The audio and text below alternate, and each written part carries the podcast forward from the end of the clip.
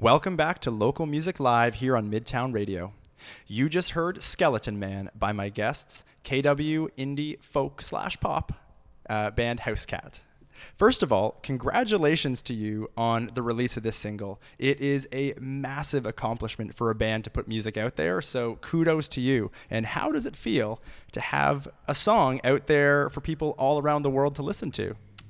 Feels very good. Yeah, I'm uh, I'm proud of it. It was definitely fun making it. Uh, it's like the most polished thing I've ever been a part of. That's like being released. Uh, yeah, it feels great.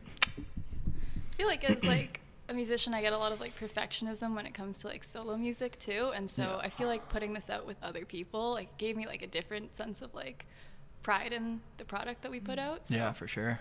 Totally, and it's a fantastic song, and I do have a whole bunch of questions about it because like it's a really sort of interesting song lyrically and like in terms of the arrangement. But I'm gonna get the first most obvious question out of the way um, right now. And you released this song on Halloween. Is this song a Halloween song? I feel like it's, it's like a Uh-oh, some indecision. song in the way that um, I don't know. I guess Like, okay, wait, here's my question. Mm. Would we have released it on Halloween if we had formed earlier than the summer? And like, I don't know. It was kind of okay, serendipitous. wait, actually, our the person who produced it, Emmett Glancy, he actually offered to produce it based off of he saw us at Welcome Fest.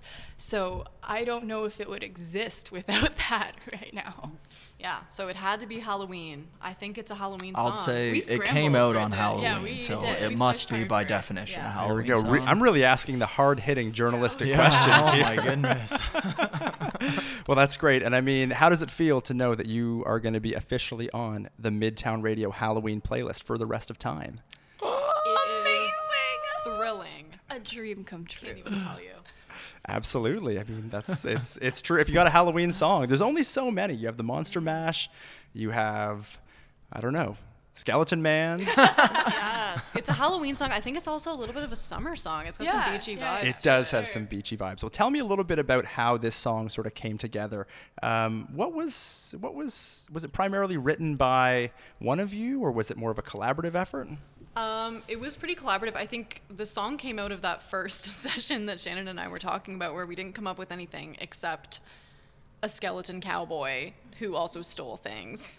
and so we both left, and I was thinking about that, and so I sort of came up with the little melody of the verse um, and started singing that like out in my backyard. It was like such a sunny day, uh, which is probably where some of that imagery comes from. And then I was like, I don't know what to do with this. I don't know where to take it.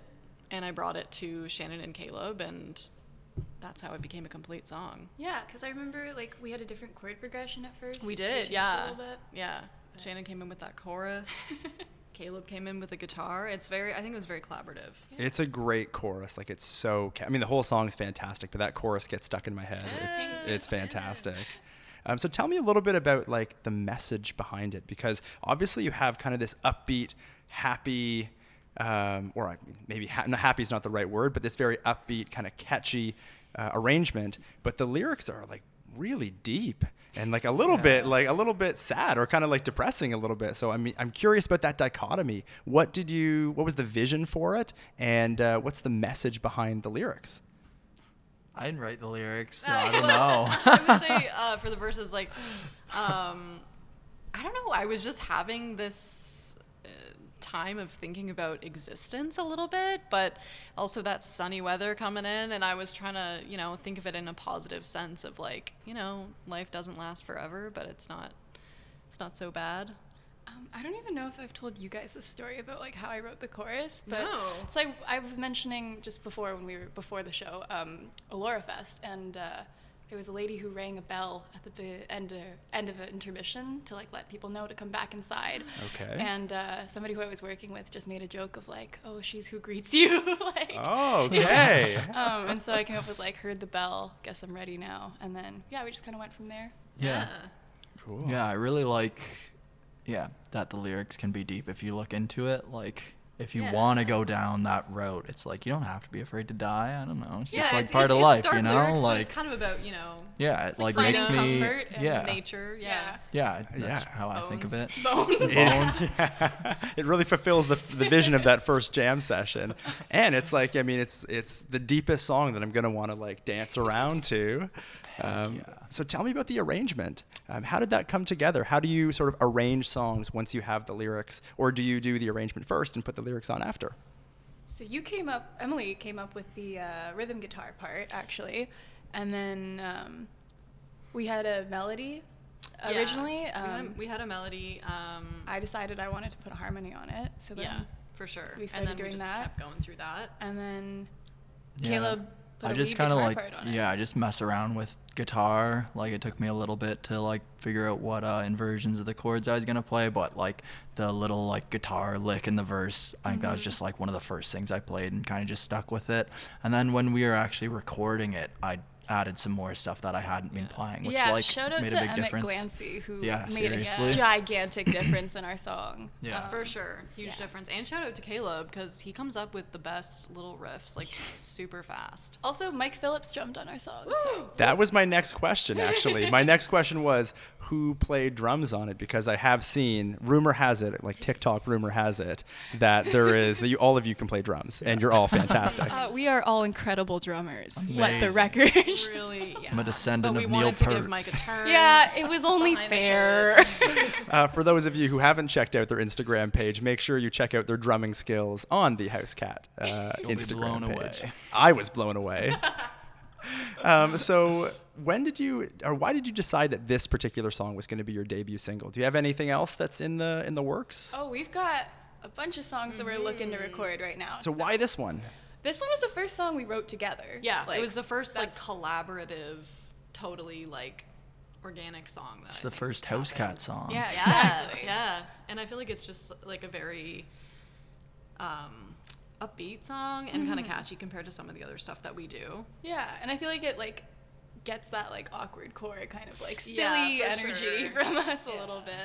True. And uh, so when I heard it, like I kind of heard a bit of, uh, you know, you mentioned the surf vibes. I kind of trying to, you know, think about what like artist lineage this falls into. And I mean, maybe this says more about me than it does about like what you thought of. But I kind of thought it was like if Sarah Harmer went to California and decided to write a song on the beach.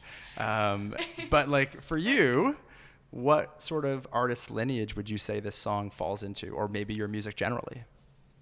I was just trying to do Jimmy Page, you know. and you're doing a great job of it, if I may say so Uh, yeah, myself. I don't know what I was It's a trying to do. question. One of my favorite movies. I don't know if you've ever seen That Thing You Do. I have Um, not. It's like a Tom Hanks movie. Uh, it's a fantastic like movie musical kind of thing, but there's a, it's about like a one-hit wonder band, and it shows them like going from like small town band to like going and playing massive shows, and it shows them recording their first single, and it's in a church, and they're like surrounding a mic, and they're doing the claps like the same um, and so, yeah, like uh, Emmett had originally suggested that he wanted to add claps into there, and then immediately I was like, we have to do like this to, yeah, like just Yeah. fulfilled that like dream of mine. Yeah, Yeah. I don't know about in terms of like artist lineage. I mean, I think we all have different sort of influences and they kind of came together naturally. I mean, that song for me at least, like I do sort of solo stuff as well and that song was totally different than anything I'd ever written, so I did not know how to classify it.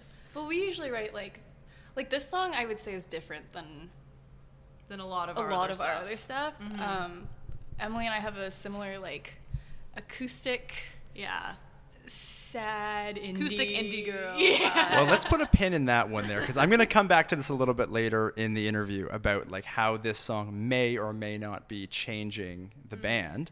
Um, but I think like this talk about the artist lineage is a good segue into the next song that we're going to share. So before coming on, I asked you to pick a song that you collectively found very influential, and I will let you introduce that song to our listeners. Um, this is "If It Makes You Happy" by Sheryl Crow. And why'd you pick this song?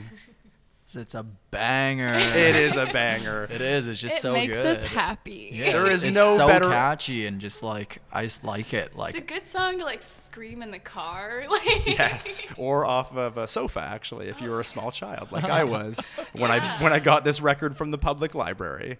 Um, I truly think there's no better introduction to this song than just what you said. It makes you happy. So let's listen to some Sheryl Crow here on Local Music Live on Midtown Radio. Thank you.